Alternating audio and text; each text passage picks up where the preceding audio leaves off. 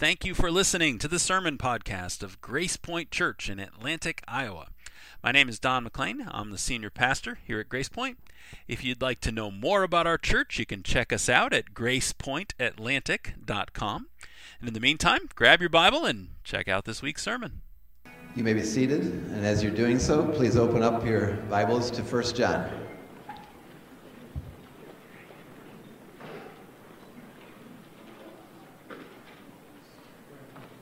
Reading this morning is from 1 John chapter 4, verses 1 through 6. Beloved, do not believe every spirit, but test the spirits to see whether they are from God. For many false prophets have gone out into the world. By this you know the Spirit of God. Every spirit that confesses Jesus Christ has come in the flesh is from God, and every spirit that does not confess Jesus is not from God. This is the spirit of the Antichrist, which you heard was coming, and now is in the world already. Little children, you are from God and have overcome them, for he who is in you is greater than he who is in the world. Amen.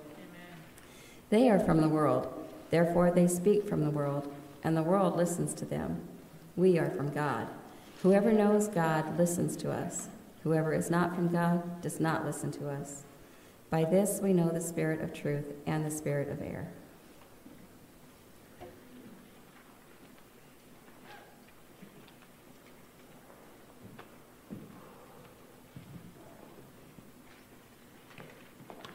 Good morning. Morning. Thank you for reading, Sherry. Thank you, worship team, for leading us. We are in that passage this morning. We are been, we've been studying together through First John, and uh, this morning we get into chapter 4. We're about two thirds of the way through the letter. So, uh, those who were wondering how we're doing on that, we're about two thirds of the way through. So, I'm going to lead us in prayer, and then we will get right into the, the verses. Uh, that's this morning's passage, the verses we just heard. So, let's pray together. Lord, we thank you for bringing us here this morning. What a joy and a privilege it is to worship you. Uh, Lord, you, you love us. It, it's, uh, it's the subtext of the verses we are looking at this morning. Uh, John doesn't really elaborate it on in these six verses, but it's the thread that runs through them. You love us. Uh, you call us beloved uh, in verse 1. You call us your little children in verse 4. You'll call us beloved again in verse 7, and, and you just keep doing that. Little children, I love you. Little children, I love you, all through this whole book. And we thank you for that. We're just humbled by it. You love us so much. Uh, Lord, before uh, we get into the sermon, I wanted to agree with Kurt in prayer, and just we agree together in praying for the situation in Ukraine. I, just wanted to pray. I want to pray for peace. We pray that you will uh, intervene, Lord, and uh, and do a miracle there. Uh, we know there's many places in the world where there's uh, violence and uh, ugly things happening. Uh, we would ask you to intervene in all of them. Ultimately, our prayer is Maranatha, come again, Jesus, to put an end to all of it. But until you do, would you please intervene in this situation? We pray you would sustain the people there. Just so appreciate the prayer for, for wisdom for the, the leaders of the world who are trying to, to sort this out. This is way above those men and women. It just is by the very nature of, of who they are in their own humanity. And we just pray you'd give them wisdom. Well, I want to pray for the church in Ukraine. I've seen several uh, accounts of, uh, of how believers are handling this and of pastors who've sent their families uh, to safety and have gone back in to stand with their, their churches, with their people. Uh, we pray you would sustain them, help them to lean strong into you, Lord. Uh, would you sustain them with your love? And would you sustain us with your love? This is a, a disturbing thing for us. There are young people in this room and watching online who have never seen anything like this, and it's frightening. And there are old people in this room who we have seen stuff like this over the years, and it's frightening. And so we would pray you'd help us to trust in you in, in times like these, Lord. Uh, we, uh, in all times, we need to trust in you, but especially in times like these. We pray now as we come as your beloved children to this passage, that you would teach us in it, that you would equip us, that you would help us to hear. Uh, every single person uh, listening to this right now is here and hearing it because you want them to be. And uh, we would pray that you would apply it to our hearts, help us to take away what you want us to hear, what you know we need to hear from this passage today. Uh, help me to communicate clearly and uh, to your glory. And it's in Jesus' name we look to you now. Amen.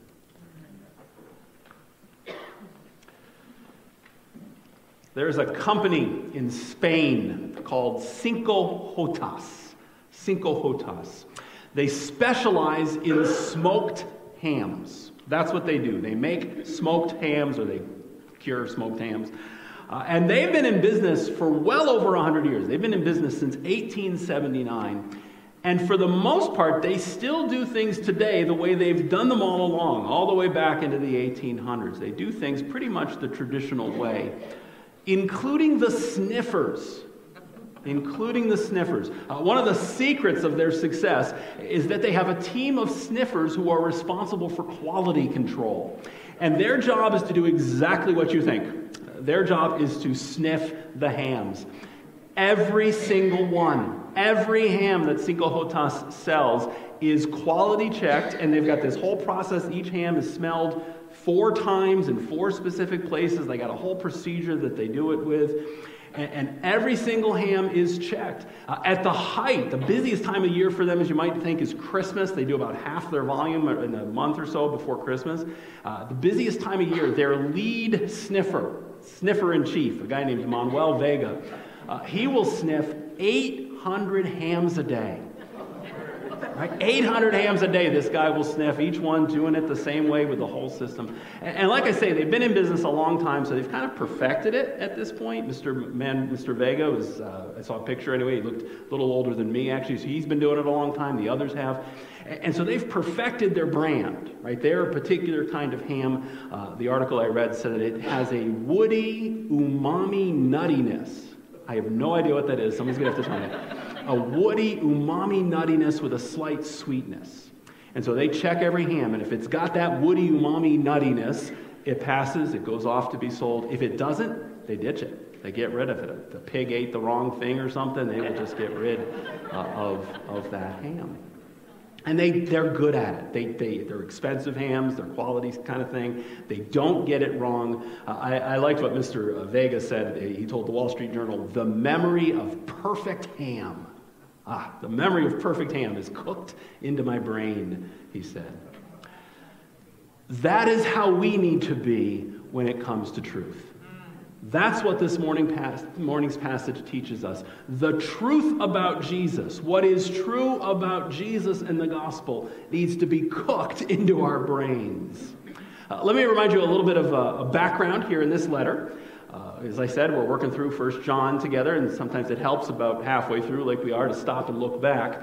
Uh, back in chapter 2, we learned that there had been some sort of a split, some sort of a schism uh, in the Christian churches in Western Turkey. And that's where John is writing to. He's not writing to just one church, he's writing to a kind of the, a cluster of churches, a group of churches in what we today call Turkey, that western part of Turkey. And there had been some kind of a schism. And they weren't fighting over the color of the carpet, they were fighting over, uh, it was over doctrine, over truth. And, uh, and we get all that from chapter 2, verse 19. Uh, there's a few other hints, but, but that's really the key verse. Uh, verse 19 says, They, the, the false teachers we learn, they went out from us, they left, but they were not of us. For if they'd been of us, they would have continued with us. They would have stayed where the truth was being taught. But they went out so that it would be plain that they're not from us. And, and scholars deduce from that, and like I say, a few other clues in the book, that there had been this, this schism over what was being taught. And so the people who were wrong left, the, the false teachers had left, and the people who stayed are the ones John's writing to. So this isn't one of those books where he's writing to confront the, the people who were wrong. They've, they've left. He's writing to shore up the faith of the people who stayed. And, and so, one of the big reasons, it's not the only thing going on in this letter, but one of the things he's doing in this letter is he's helping them make sense of what happened, and he's helping them kind of deal with it going forward. Which is, this morning's passage is a big part of that because this morning's passage focuses in on discernment Christians, followers of Jesus, we need to be able to, to separate truth from lies. That's what he's telling them in this book, especially in this morning's passage. It's a key Christian skill. We need to be able to separate truth from lies. And he'd already talked about this once. We actually talked about this a few weeks ago when we looked at chapter, the second half of chapter two there. Um, and then we talked about some principles, principles for defending ourselves. It was a more general sort of a passage. This morning he gets more specific. And what he tells us is we need to test. God's children, and he emphasized that a lot at the end of the previous chapter, which is why I'm picking up on those words. God's children have to learn how to test. We have to test for, for spiritual truth. That's really the, the main idea. And he actually tells us that. He tells us to learn how to test for spiritual truth. We'll come back to that in a minute. Uh, it's in uh, verse 1. If you look at what he says in verse 1, he says, uh, Test. He says, uh, Beloved, do not believe every spirit, but test the spirits to see whether they are from God. For many false prophets have gone out into the world. Uh, the key word there is this word test. It's an imperative, it's the main verb of the, of the whole sentence. Uh, he says, Don't believe, he actually starts with a prohibition, don't believe every spirit, instead, test the spirits. And that word, it means to, to examine something closely or to scrutinize it. And really, what you're testing for, if you look at the ways this word is used, what you're testing for is the purity, the purity of the thing you're testing. Peter uses this word, the exact same word. It's used in 1 Peter chapter 1, verse 7. And he, he actually talks about gold, and he tells us this is what they would do with gold. They would test it. Uh, Peter says, Our faith is more precious than gold, which perishes even though it's tested or purified by fire. And so, if you, you, know, if you had gold in the ancient world, I think it still works this way today. If you had a, a hunk of rock and you knew there was some, a, a lot of gold in there, but there was some other stuff too, you would heat it up. You expose it to heat, and that heat tests the gold. And basically, what it does is the heat separates the impurities from the gold, and you can skim the impurities off, and you're left with pure gold. That's what John is telling us to do with the ideas, the writings, the philosophies, the teachings, all everything that we encounter, we need to test it. We need to scrutinize, examine it closely uh, for purity, just like those sniffers uh, at that company in Spain. So that's what we're going to talk about this morning because that's what this passage is about. Uh, we're going to talk about how to test or testing for, for spiritual truth. And this passage actually addresses three issues on this uh, and uh, spends most of the time on, on the third one, but it actually talks about what to test. So we're going to dig into that a little more. I just gave you an overview, but what, what it is specifically we need to test, why we need to test it, and then how we test it. And that's, a, that's where John's going to focus most of his attention, so we'll put most of our attention there on how to test. So, what to test, why to test, and how to test. That's what we're going to talk about this morning. So, so let's start with the what. What do we need to test? And John says, test the spirits. But before you write that down, when he says test the spirits, what he's telling us to, to test is the source. So when, that's how he's using this. He's, so, so is it from God? Test the spirits, check the source to see what, see if whatever you're hearing is coming from God or if it's coming from someplace else. That's what, that's what we need to test. Uh, the key there, I read the verse before, I won't read it again. The key there is the word spirits. This word spirits that he says, he's going to keep using it throughout the passage. We have to understand what he's talking about when he says test the spirits. Uh, because in Greek, his you know, the New Testament is written in Greek. Uh, in Greek, the word he uses here actually can mean a lot of different things. The word, the word for spirit in Greek is a very flexible word. Uh, the same word can be used to talk about the wind. It can be used to talk about angels. It can be used to be talk about demons. You can use it to talk about uh, humans, you actually can use it to talk about the immaterial part, the spirit of a human being, same word. And you also use it to talk about the Holy Spirit. Right? So, you, you, so it's all these different options when you see that word. And so you got to figure out which one it is. And to do that, you need context. This is definitely one of those passages where the surrounding verses are going to help us understand what we're talking about. So when John tells you and me to test the spirits, what is he telling? What is he talking about? What is he telling us to test? Uh, I think he's telling us to test a combination of two of those. Right? So here's what I mean. When he says test the spirits, he does mean test people. So the spirits, right? So test. Uh, so so you know, Jesus actually said Jesus said that the, you know what's going on inside of a person by what comes out, right? The words that come out. Uh, John's picking up on that here, and th- there's that sort of idea here. So what is so, so test the person, the writer, the talker, the preacher, whoever it is. Test the, the spirit. So test the spirits means test the person. But he's also pushing us beyond that because you'll see it when he starts talking about the spirit of the Antichrist. Uh, we're talking about more than just a, the person's spirit, we're talking about the spirit that's behind it. There is a spirit behind all the things that we're being taught he says. All the ideas that we're exposed to, there's a spirit behind them that we need to test. And what John is going to tell us, John's very black and white. He's very black and white in this. John's going to tell us there's basically two, there are only two choices. There are two sources. It's either from God, which is what he says in verse 1, or it's from, what does he say, in verse 3? The Antichrist. He says it's, from the Antichrist. That is, it's from, it's from the devil. So it's from God or it's from, from the devil. And our job, verse 1, is to figure out which one it is. Like I said before, it's a key Christian skill. Our job is to test the spirits, to test the source, to see if it's from God or if it's from the devil, because those are the only two options. Now, someone's going to say, oh, that's so black and white. Right, isn't there more nuance than that? That's so black and white. I know.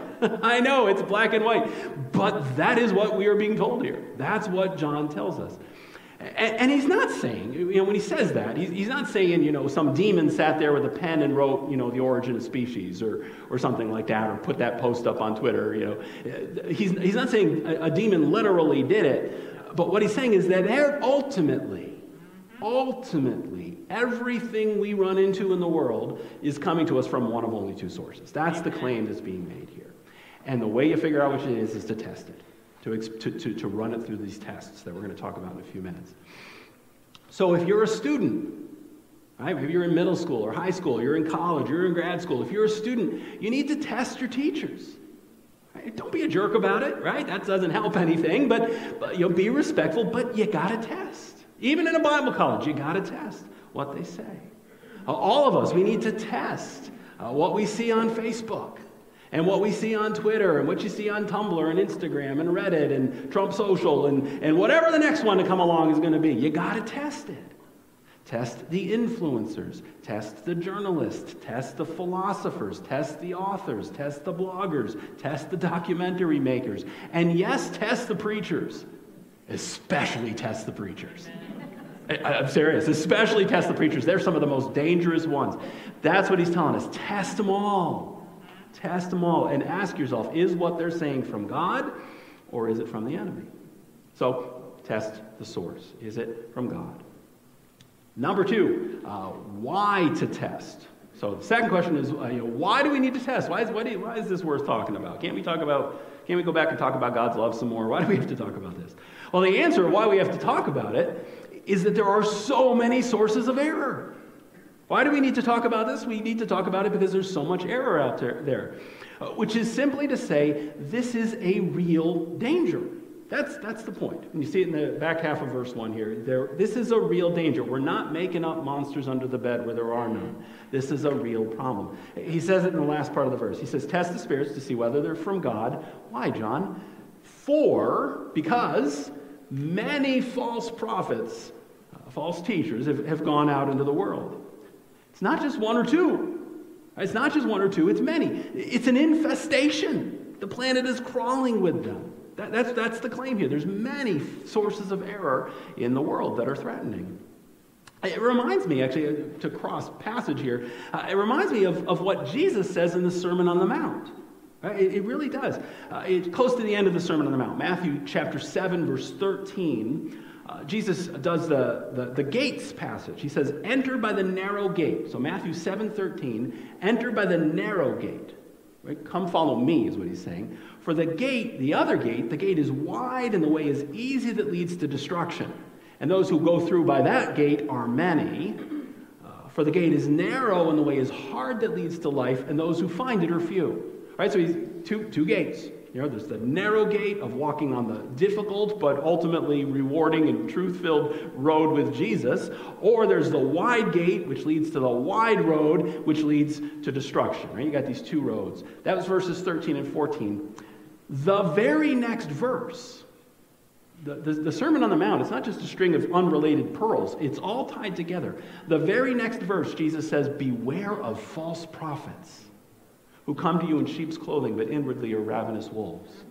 So, who's trying to get you to walk on the wide gate? Or why? Who's trying to get us to go through the wide gate and walk on the wide road that leads to destruction? It's the false prophets. It's the false prophets who look like sheep on the outside, i.e., they look like us. They look like Christians. They look like followers of Jesus. They look like sheep, but on the inside, they're hungry wolves. And so it's, it's the same thing, right? We're, we're not making up things to be, you know, we're not making up things to be worried about. We're not seeing monsters where there are none. This is a real danger, John tests us. There are many false prophets that have gone out into the world. So test them. You gotta test them. You got to test the spirits to see where they're coming from. And Christians of all people uh, should know that. We should know that. Just because somebody says it in, in the newspaper or in a textbook or on cable news or on the internet or in a TED talk or a fancy lecture hall or, yes, even in a church. Uh, it doesn't mean it's true just because they say that. And, and Christians, followers of Jesus of all people, should know we need to test it. We need to test it. That brings us to the, the third question the text answers for us. And this is the, the how question. All right, you've told me why I need to test and that what I need to test. Well, how am I going to test it? And the answer here is that we need to test whether it tells the truth about Jesus. Does it tell the truth about Jesus? That's the test. And John's going to focus on this for the rest of the passage. So it's verses 2 through 6. That's what the rest of this is about here. And as I see it, he's going to give us three tests. You could probably organize this in different ways, but as I was looking at it this week, praying through, I see three tests here. And they all have to do with a different kind of angle on the truth about Jesus. So all three have to do with the truth about Jesus. Three tests that have to do with the truth about Jesus. And it's got to pass all three, whatever we're thinking about. Whether we're talking narrowly about doctrine, which I think is what we think of first when we read a passage like this, but we could also, I think this applies just as much broadly to anything and everything that's out there. We have to run it through these three, these same three tests. Especially test number three, you'll see when we get there. So, number one, the first test has to do with the nature of Jesus. The nature of Jesus. You could also think in terms of the person, the nature or the person of Jesus. Uh, this is the issue in verse 2.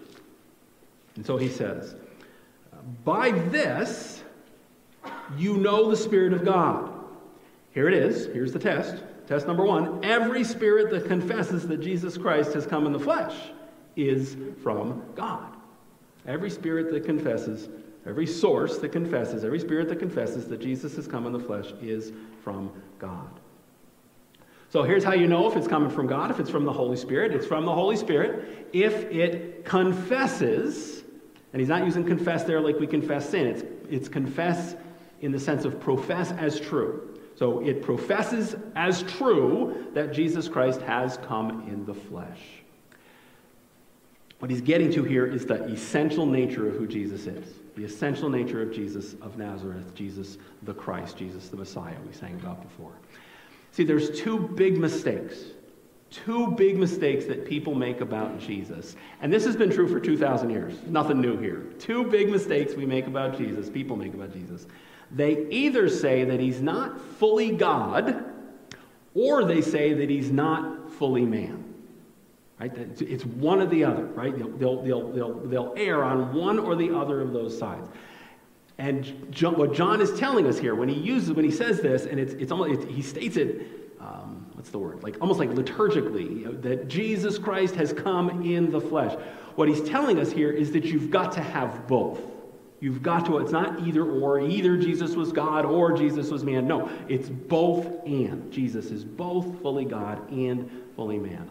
See, John doesn't use the word there, the term, but what he's talking about in verse 2 is called the doctrine of the incarnation.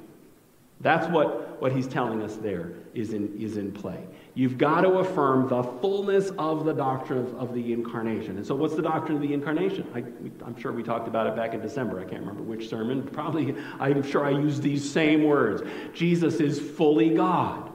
Right? John 1 1. In the beginning was the Word, and the Word was with God. Oh, that's interesting. They were companions. No, the Word was God.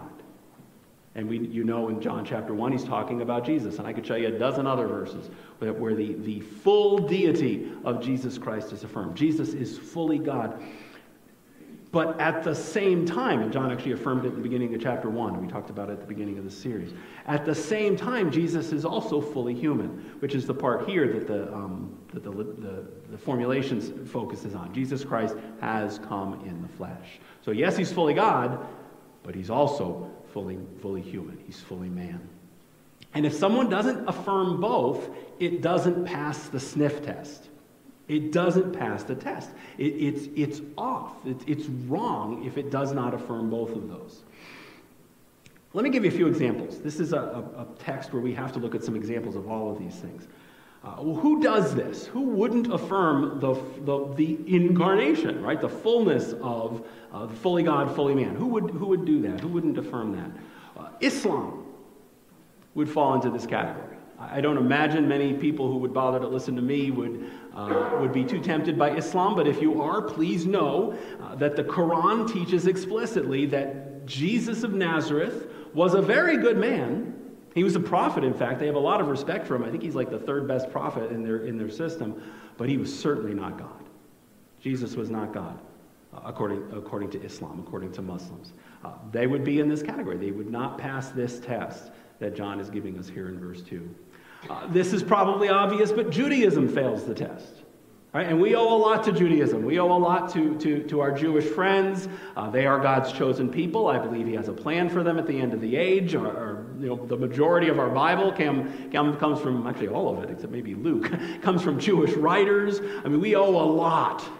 We owe a lot to Judaism. But that does not change the fact that Judaism doesn't tell the truth about Jesus. Right? It does not tell the truth about the nature of Jesus because they would agree with the Muslims. Jesus was, was just a man. Mormonism fails the test. So now, you know, maybe some folks, maybe some of you do have that background or have been tempted by it. Uh, Mormonism fails this test because Mormons say that Jesus is a son of God. Uh, he's a son of God, and you go, okay, well, that's, that's better than the Muslims are doing. Uh, except they would also say anybody can become a son of God or at least, at least men can. I'm not, I don't know enough about Mormonism to know what they do with women. But, uh, but Mormonism would deny that Jesus is the unique Son of God, which is really what that phrase only begotten means. Uh, it doesn't mean God gave birth to, to Jesus. It's a, it's a phrase that describes the uniqueness. That's part of the incarnation. Jesus is the only Son of God. And, and Mormonism would deny that. And so Mormonism would fail this test. That's why um, you can be friends with a Mormon, but you don't want to, to buy into what they teach. Theologically liberal Christianity fails this test. Now we're getting much closer to home because I know some of you have this background. Uh, theologically liberal Christianity, and that's a big umbrella. You'll find it manifests in different ways in different churches and different denominations. Uh, but broadly, a lot of times, theologically liberal, and when I say liberal, I'm not talking your position on tax policies now. That's, leave that for another day. I'm talking theologically liberal, not affirming Orthodox Christianity. Uh, theological liberal, liberals often deny the virgin birth.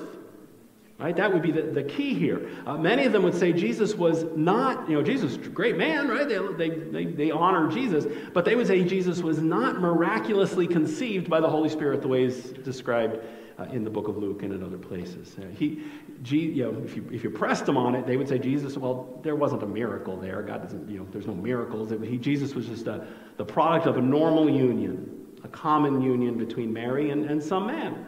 And maybe it was Joseph, maybe it was a Roman soldier who attacked her. Uh, you know, different theories on that they'll front, they'll front, but he was just a man.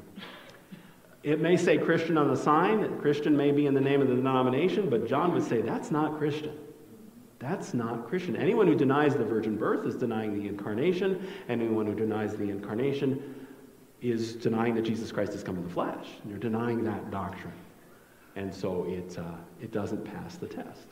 So it's, it's a more uh, useful test than we might realize on first blush. Uh, it's a very key one. Does it tell the truth about the nature, the person of Jesus, who he is? Number two, the second test that this passage gives us uh, has to do with, and I'm, I'm going to use the word work, the work of Jesus. Does it tell the truth about the work of Jesus? And when I say work, uh, what we're talking about is the salvific mission. Right, so we're not talking as much, you know, say about the, you know, him, him Jesus as creator. Uh, that's true as well, but, but really we're focusing in on the salvific mission, if you like fancier words than work on your outline if you're a note taker the salvific, salvific mission of Jesus. Does it tell the truth about that? Why he came and what he did when he came. Does it tell the truth about that? Now, where do you see that in this text? We see it in the movement from verse 2 to verse 3. Right? John's, uh, John really ought to have said, if you look at his language, he ought to have repeated himself, but he doesn't. So verse 2 focuses on the incarnation. We just looked at that one. He focuses in Jesus Christ has come in the flesh. But then in verse 2, it's truncated. He cuts it short. All he says in verse 2 is that every spirit that does not confess Jesus, stop. He could have said, every spirit that does not confess Jesus Christ has come in the flesh uh, is not from God. That would have maintained the parallelism, but he doesn't. He just says every spirit that does not confess Jesus. And you could say, well, that's just stylistic, right? Maybe it was just a stylistic choice by the writer. I don't think so. John doesn't like to waste words. Uh, he does this intentionally. And the, the, the effect of it, so he simplifies in the second half of the formula, and the effect of that, simplification, of that simplification is to expand our application. He makes it much bigger now right? That's what he does. And so he takes us from one doctrine in verse 2, a very important doctrine, the, the doctrine of the incarnation. That's verse 2. And then in verse 3, he says, but it's all the doctrines. It's all the doctrines about Jesus. It's, it's, it's whoever doesn't confess Jesus, stop, is not from God. Which means when we read this verse and we read this passage, what we need to do as readers is we need to bring in the other things John's been teaching us in this book about Jesus. Right, what else has he been teaching us about Jesus? Well, I'll remind you of the biggest one. Chapter 2, verse 2. He is the atoning sacrifice for our sins. And not only for our sins, but for the sins of the whole world. He's the only Savior. He's the only means God has provided for us to be saved, for us to be forgiven, for our shame and our guilt to be removed. It's only Jesus. He's uh, the only option. And so when John talks about confessing Jesus in verse 3, it's not just the virgin birth from, ver- from verse 2, it's, it's the whole package. It's the whole work that Jesus does, it's the whole salvific mission of Jesus. Which means you, you got to have both, right? You, you can't separate the, the person of Jesus from the work of Jesus. Some will try to do that, but you can't. You can't affirm the incarnation, for example, but then deny the atonement. You, you, you got to have both. Uh, and so if we don't smell the aroma, if we don't smell the aroma of the truth about his work, again, something is off. Something's wrong. Something's off. You know, it's, it's like. Um, it's like milk in the refrigerator, right? I, you know, sometimes, you know, it's, what's today? It's the 27th, right? So you open the fridge, you're going to have some cereal, you pull out the milk, and, ooh, it says the 26th. Right, today's the 27th, 26th. Oh, it's probably okay, right? You, you give it a little sniff. Oh, uh, it's, it's, a little off, right? It's, it's a little off. That's, that's, what, when John, that's what John's telling us here. If, he, if he's not affirming the stuff that's taught about what Jesus did, uh, it, it, it's off. Except it's not just off a little. Right? I don't know about you guys. I might use that milk anyway. Right? Depends how hungry I am and what my other options are. But you know, we can make we can make that work another day or two. I might do that, but you, you can't do that with this. He's very careful of it, right? This is off by a lot. That's what verse 3 tells us. Verse 3, he says, you know, no, it's not just a little off, it's from the spirit of Antichrist. It's really bad, right? This is like rancid, curdling, you know, you, you pour it out and it comes out in chunks in the sink bad. It's, it's that kind of bad. And that's verse 3. Verse 3 says, uh, he says, uh, every spirit, of the whole verse now, every spirit that does not confess Jesus is not from God. What kind of spirit is that, John? This is the spirit of the Antichrist, which you heard was coming. They heard it from him, uh, and now is in the world already. And so he reminds them, it's actually the second time he's done this in the book, he reminds them again that they've heard Antichrist is coming in the future. And we don't know what he's referring to. Um, well, he's referring to what you'll find in the book of Revelation, but he doesn't talk about it here. I got the sense when we preached the Antichrist passage a few weeks ago that some of you were disappointed that I didn't talk about the Antichrist and, you know, talk about Tim LaHaye and all that, that fun stuff. Um, it's not in First John. Actually, both times John brings up the capital A end times Antichrist, both times he brings it up and drops it. Because what he then says is, yeah, there's an Antichrist who's coming at the end of the age. That's true. That's true. And you read all about it in the book of Revelation. But, friends, he's already here. You don't have to wait for the spirit of the Antichrist. He's already in the world right now, John says. That was true in John's day, writing this book in 90 AD. It's true today. And where do we see it? We see it anywhere where the truth about both of these, the nature of Jesus or the work of Jesus, is being denied. Anyone who will deny what the scriptures teach about the, the person and work of Jesus, they're not just a little off, they're, they're coming, what's the source? The source is this, this um, spirit of Antichrist, Antichrist, against Jesus, opposed to Jesus, which is to say it comes straight from the devil. Now, where do we see this one? Where do we see this one in our experience? A few, few examples. Um, we see it, I'll, I'll, pick up where I left off. We, we see it with theological liberalism, with theologically liberal Christianity. And, and it's, in, again, and that's a big umbrella. I don't mean to kind of throw you know, everybody out who's just a little to the left of us. That's fine. There are, I'm not, understand this is a broad umbrella when we talk about theologically liberal uh, Christianity. But uh, there are uh, many of them who would say, many would say, uh, that Jesus died on the cross merely to set an example. So when we talked all about that verse 2 and the atoning sacrifice, there are many with Christian on the sign that would say that, uh, no, that, that verse, you're not understanding that verse right. Jesus, his death was not efficacious. His death didn't actually do anything about our sins. You know, the stuff about blood, that's kind of gory Old Testament, ancient people way of thinking about things. The real reason Jesus died was to just show us an example. He was a good man. He showed us that good people uh, give their life away. They, are, they make self sacrifices. They, they, that's a, that is, so, so Jesus just died to show us the right way to live. God loves people, and so God wants us to, to make sacrifices for other people. Uh, his, his death on the cross didn't do anything for your sin, no. That there are many who, who would say that. And, and that plays well in some circles, but it's not telling you the truth. It's not telling you the truth about the work of Jesus Christ. Uh, others in that camp would deny the physical resurrection. And again, I don't know if this is news to some, or some of you have seen this firsthand, but there's a whole line of interpretation in some theologically liberal churches which would say, you know, you know, Easter's great. You know, you love the flowers and the white. The, you know, you get to wear white finally and all that fun stuff. Uh, but Jesus didn't actually rise from the dead. He, he rose in the hearts of his disciples. There's a famous theologian from the late 1800s who argued Jesus Christ rose in the hearts of his disciples. Uh, his bones are still in a tomb somewhere. But it doesn't matter because, because he inspired them. They were scared at first, but then they looked at his sacrifice, they looked at his example, and they remembered his teachings, and they were inspired. And he rose in their hearts. And they went out and they shared the message of God's love with the whole wide world. Sounds nice, but it's not telling the truth. It's not telling the truth about Jesus. And so it may sound nice, but it's in the spirit of Antichrist, John would say to us. Any version of salvation by works even evangelical versions of salvation by works, uh, will fall into this category, right? Anything that says good people go to heaven, right? Why, am I, why, why do you think you're going to heaven? Well, I'm a good person. Okay. Anybody who would tell us that. And, and a lot of times, you know, it doesn't even, you know, you only need to be good to a few people, right? If you're good to half a dozen people who were in your family, that's good enough, right? Anybody, a good person, gets to go to heaven that, again, sounds good, makes us feel good at, at uh, borderline funerals, but it's not telling the truth about the work of Jesus Christ. Uh, John says that Jesus is the atoning sacrifice for our sins, not our good works. Right? Our good works aren't the atoning sacrifice. Jesus is the one who dealt with it. So th- those are, those are a few uh, doctrinal examples. Let me say one more thing, though, before we move on. Uh, because I think this principle, uh, you know, there's the narrow applications of a passage like this one on doctrine specifically. And I just gave you three examples of doctrinal issues.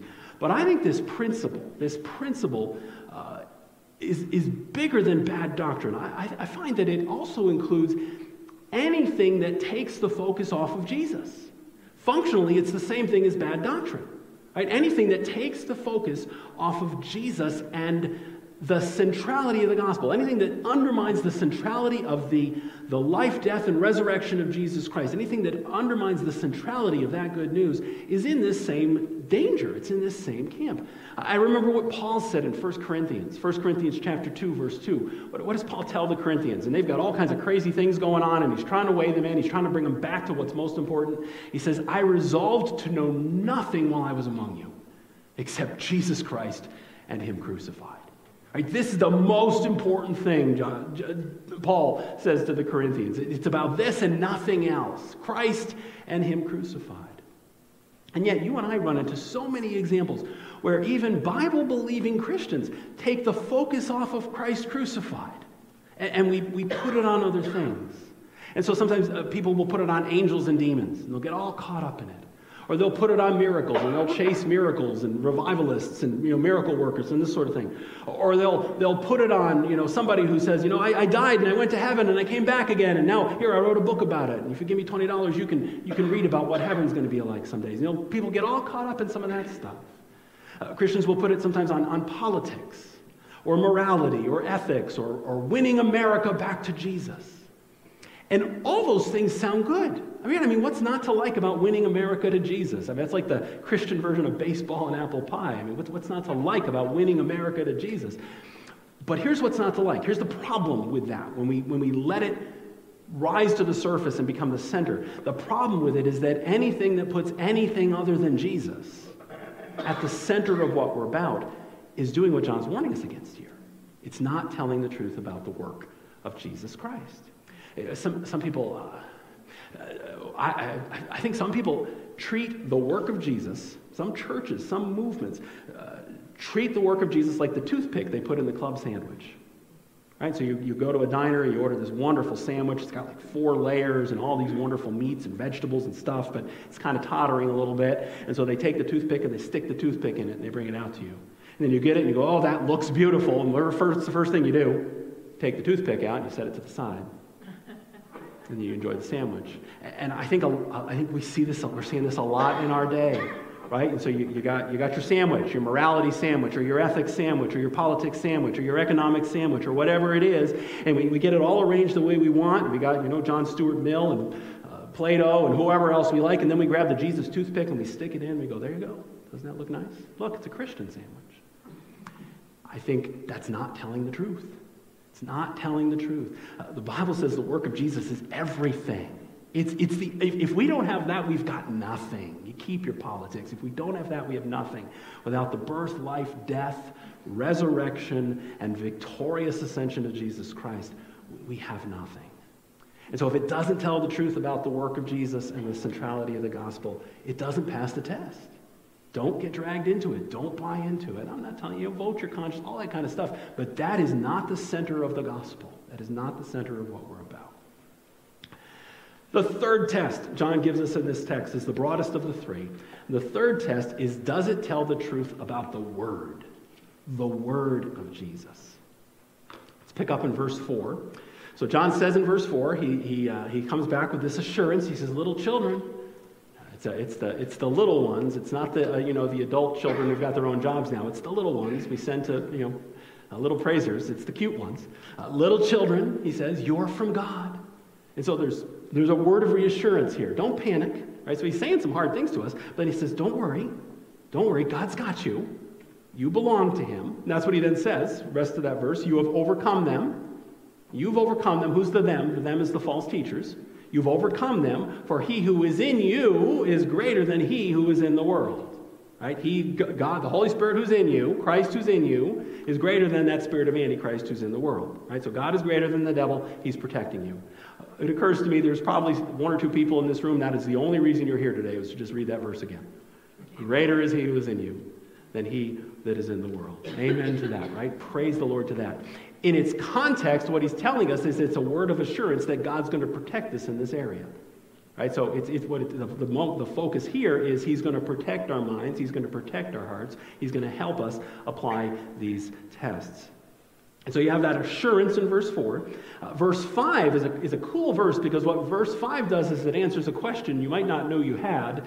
Uh, but the question is well, then why is it so hard? Why is it so hard? If, I mean, if we're from God, and we've got the truth, and God is protecting us, greater is He who's in us than He who's in the world, then why in the world doesn't the, don't they listen to us? why doesn't the world listen to us if, we if we're right and, and the false teachers are wrong? Right, why don't they listen to us? And he tells us why in verse 5. He says, Well, the false teachers are from the world. Right? Therefore, the, they speak from the world, and the world listens to them. So they say what the world wants to hear, and then the world goes, Oh, yeah, I agree with that. Why? Because that's what the world thinks. Right? That they're doing exactly what they do. And so, really, what he tells us in verse 5 is we will face persecution, we'll face resistance, we'll face all that kind of stuff because the false teachers in the world are playing on the same team. Right? They're rooting for the same, they're, they're rooting for the same team, they're playing for the same team.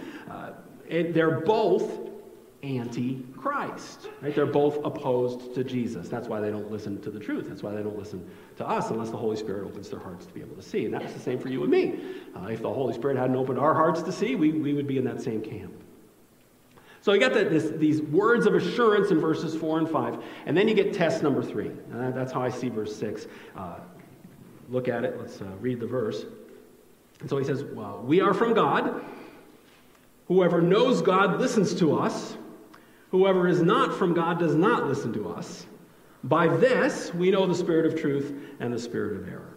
Right, so we are from God, John says. Whoever knows God listens to us. Whoever is not from God does not listen to us. By this we know the spirit of truth and the spirit of error. The key to verse 6, because verse 6 would, oh boy, could you abuse verse 6, right? the key to verse 6 is to understand who he's talking about when he says us. When he says us. Who, is, who does John, who does John thinking about when, more importantly, who's the Holy Spirit talking about? But John's the writer he's working through. Who does he mean when he says, whoever listens to us knows God? The key here is that he's not talking about you and me. Not in verse 6. I don't get to use this. I don't get to print it on a t shirt and wear it when I preach. Right? Whoever listens to me listens to God. Uh, th- he's not talking about Grace Point Church. He's not talking about EFCA pastors. He's not talking about American evangelicals with seminary degrees. Whoever you want to insert in there, he's not talking about any of those people. He's talking in verse 6 about the apostles. It's the apostles. It's the same group. This isn't the first time he's done this in the letter. It's the same group that he opened with. And so, if you've got a physical Bible, or I suppose you could scroll back in the app, uh, if you look at chapter 1, verse 1, 2, and 3, he starts the same way. And he goes through and he says, We saw him. We saw him with our own eyes, and we touched him with our own hands, and we heard him with our own ears. And, and on some really hot day, when you know, they took a long walk, they probably smelled him with their own, with their own noses. Uh, the point is, they saw Jesus personally. They heard his teaching. He taught them. He appointed them, which is why the gospel spends so, it's a surprising amount of attention on the appointing of the apostles. Uh, they were the ones that he commissioned. And that's why their witness, their eyewitness, those years they spent with Jesus, that was authoritative. That's what he's pointing to in verse 6. And so he says, you know, so how is that earliest church supposed to discern the difference, right? So here are these false teachers saying these, these things about Jesus. John's saying these things about Jesus. Which one should I listen to? John says, You listen to me, because I'm the one Jesus sent to you. I'm telling you the truth. Why? Because the truth, Jesus, I am the way, the truth, and the life, the truth is the one who gave us this message to give to you. And so the third test, now again, you could reject this, but if, if you're a Christian, this is actually a central thing for us. The third test is does it line up with the apostolic witness? That's the test John gives them in verse, in verse 6. So, does it tell the truth about the nature of Jesus, the work of Jesus, and what he said, the witness that he's given you through his apostles? Now, here's the, here's the turn we have to make. Where do you and I have access to the apostolic witness? Because we can't talk to John, right? Those folks could talk to John. He was still around. He's dead now. Well, he's in heaven now. And so is Paul and Peter and Andrew and Matthew, all those guys. They're all, Mary Magdalene, they're all in heaven now. Mary didn't write any scripture, but they're all in heaven now. The people who saw him, saw him in person, they're all in heaven. So where do you and I get to ask the apostles what Jesus said? It's right here this it's this. It's the new testament every book of which is written by by or under apostolic authority and then the old testament affirmed by the new testament writers when they quote it and cite it and, and affirm its teachings. And so it's the old and new testament or as we like to say the bible. It's the bible. And so you actually could, you know, I, I, don't recommend crossing words out in your Bible, but, but you can read verse 6 and substitute in, where John says, We and us, read it this way The Bible is from God. Right, this is verse 6. The Bible is from God. Whoever knows God listens to the Bible. And whoever is not from God does not listen to the Bible. Right? They start listening to all kinds of other sources. Uh, does not listen. By this, by what? By whether or not they listen to the Bible. By this, you know the spirit of truth and the spirit of error. The very thing we were told to test back in verse 1. Is it from God or is it from, is it from the devil? So that's the Jesus centered test. Is whatever it is we're testing, whether it's narrowly a specific doctrine or broadly something going on in the world you and I live in, is whatever we're testing, is it in agreement with what God says? Does it, uh, it, does it tell the truth about what's taught here? If it does, it's true. If it doesn't, it's not. That's what verse 6 says. So when some famous preacher with a big church and dozens of books on Amazon tells you God just wants you to be happy. That's all. That's all God wants. You know, He doesn't want you to have to make any sacrifices or pay any costs. God just wants you to live your best life. That, that's what He's all about. That person is not telling you the truth. Because that's not what the scripture says. That is not what the Bible teaches. The Bible teaches God wants us to take up our cross. What did Jesus say? Anyone who would follow after me must take up his cross or her cross and come after me. Uh, Galatians 2:20, Paul does not say Paul does not say I am self-actualized in Christ. He says I am crucified in Christ or with Christ. So pay attention to those people. Like I said, us preachers are some of the most dangerous ones. Or when a Christian uh, influencer, I'm still getting used to this term, when a Christian influencer on Twitter or Instagram or one of those with, with thousands of followers, uh, when she writes a, a, post or makes a video and says, you know, I've, I've, I've, I've, I realize now, God has told me now that, that God approves of homosexuality. He's all good with that now. He's good with same sex relationships. God told me love is love. Uh, or, or, or he says, or she says, you know, the Bible's teachings about sex, that doesn't really apply anymore. That was from a past age when God was much more uptight than he is now. Uh, he's not like that anymore. Now it's just all about the love. Uh, again, it gets lots of likes, but God doesn't like it. It's not telling the truth. Because, again, it's not what the Word says. It's that chapter, it's that verse 6 third test. Does it tell the truth? Does it affirm the truth of what God says in His Word? If it does, it's true. If it doesn't, it does not pass the test. When I was reading that article, uh, the, the one about the ham sniffers, I found myself wondering about uh, the coronavirus. I, I, saw this article back around Christmas time. It was in the newspaper. I was in December. And uh, you know, I just was like, wow, I wonder, I wonder if these, these guys have thought about the coronavirus. Because, you know, the whole coronavirus thing, a lot of people that attacks their sense of smell, that would be horrible for, for one of those folks to get the coronavirus. And uh, sure enough, it came up in the article. I, you know, I was kind of wondering if they would talk about it, and they did about halfway through. And they actually quoted uh, Manuel Vega, the man who was their lead sniffer. Uh, he, he actually said, I'm terrified of it. You know, they must have asked him. He said, "Yeah, I'm terrified of getting the coronavirus." And so he said he took steps to protect himself. And I don't. Did, they didn't talk about the vaccines. It was kind of a fun article. They didn't get into that whole thing. Uh, but I love what he said. He said, "I eat six oranges a day." I eat six oranges a day, Mr. Vega said, to boost my immune system. And it seemed to be working, right? As of December, anyway, when that article was written, none of them, including him, none of their sniffers had gotten the coronavirus. Their, their vigilance was, was paying off. And you know, we need to be even more vigilant than that. I don't know what the, our version of six oranges a day is, but we need to be even more vigilant with our sense of smell. Not for ham, but for truth.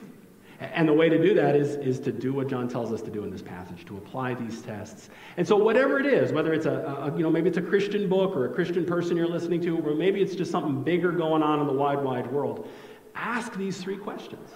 Yeah, and the first two obviously are going to be more for a, a Christian sort of a thing or a, a doctrinal sort of a thing, but it's broader too. Does it tell the truth about Jesus? The nature of Jesus, the person of Jesus, who he is, uh, who he is to us, and what he's done for us. Uh, leading over into the work, then, does it tell the truth about the work of Jesus and the centrality of the gospel? The, the center, uh, that it is the center of what we're about. And then that broadest test does it line up with the scriptures? Does it line up with the truth that's taught here in the Bible? Uh, those are the tests. That's how we test for spiritual truth. Would you pray with me, please? Lord, we will. Uh, Thank you for equipping us to live in this world that we live in. Uh, you do not leave us. It's exactly the kind of thing we would expect a loving father to do. Uh, to protect and to defend and to equip his little children. And so we thank you for passages like this one, uh, and uh, we pray you would help us to, to live this out, to apply these tests uh, in all the different things we uh, encounter, whether it is narrowly issues of doctrine and belief and faith, or broadly just all the different ideas and philosophies uh, I can't remember which book calls it, but they talk about the, you know, uh, fruitless myths. Uh, help us, Lord, to apply your word to all of that stuff so that we will not be misled. We will not be led astray. We thank you uh, in advance for doing that for us because you love us and we trust in you. Amen.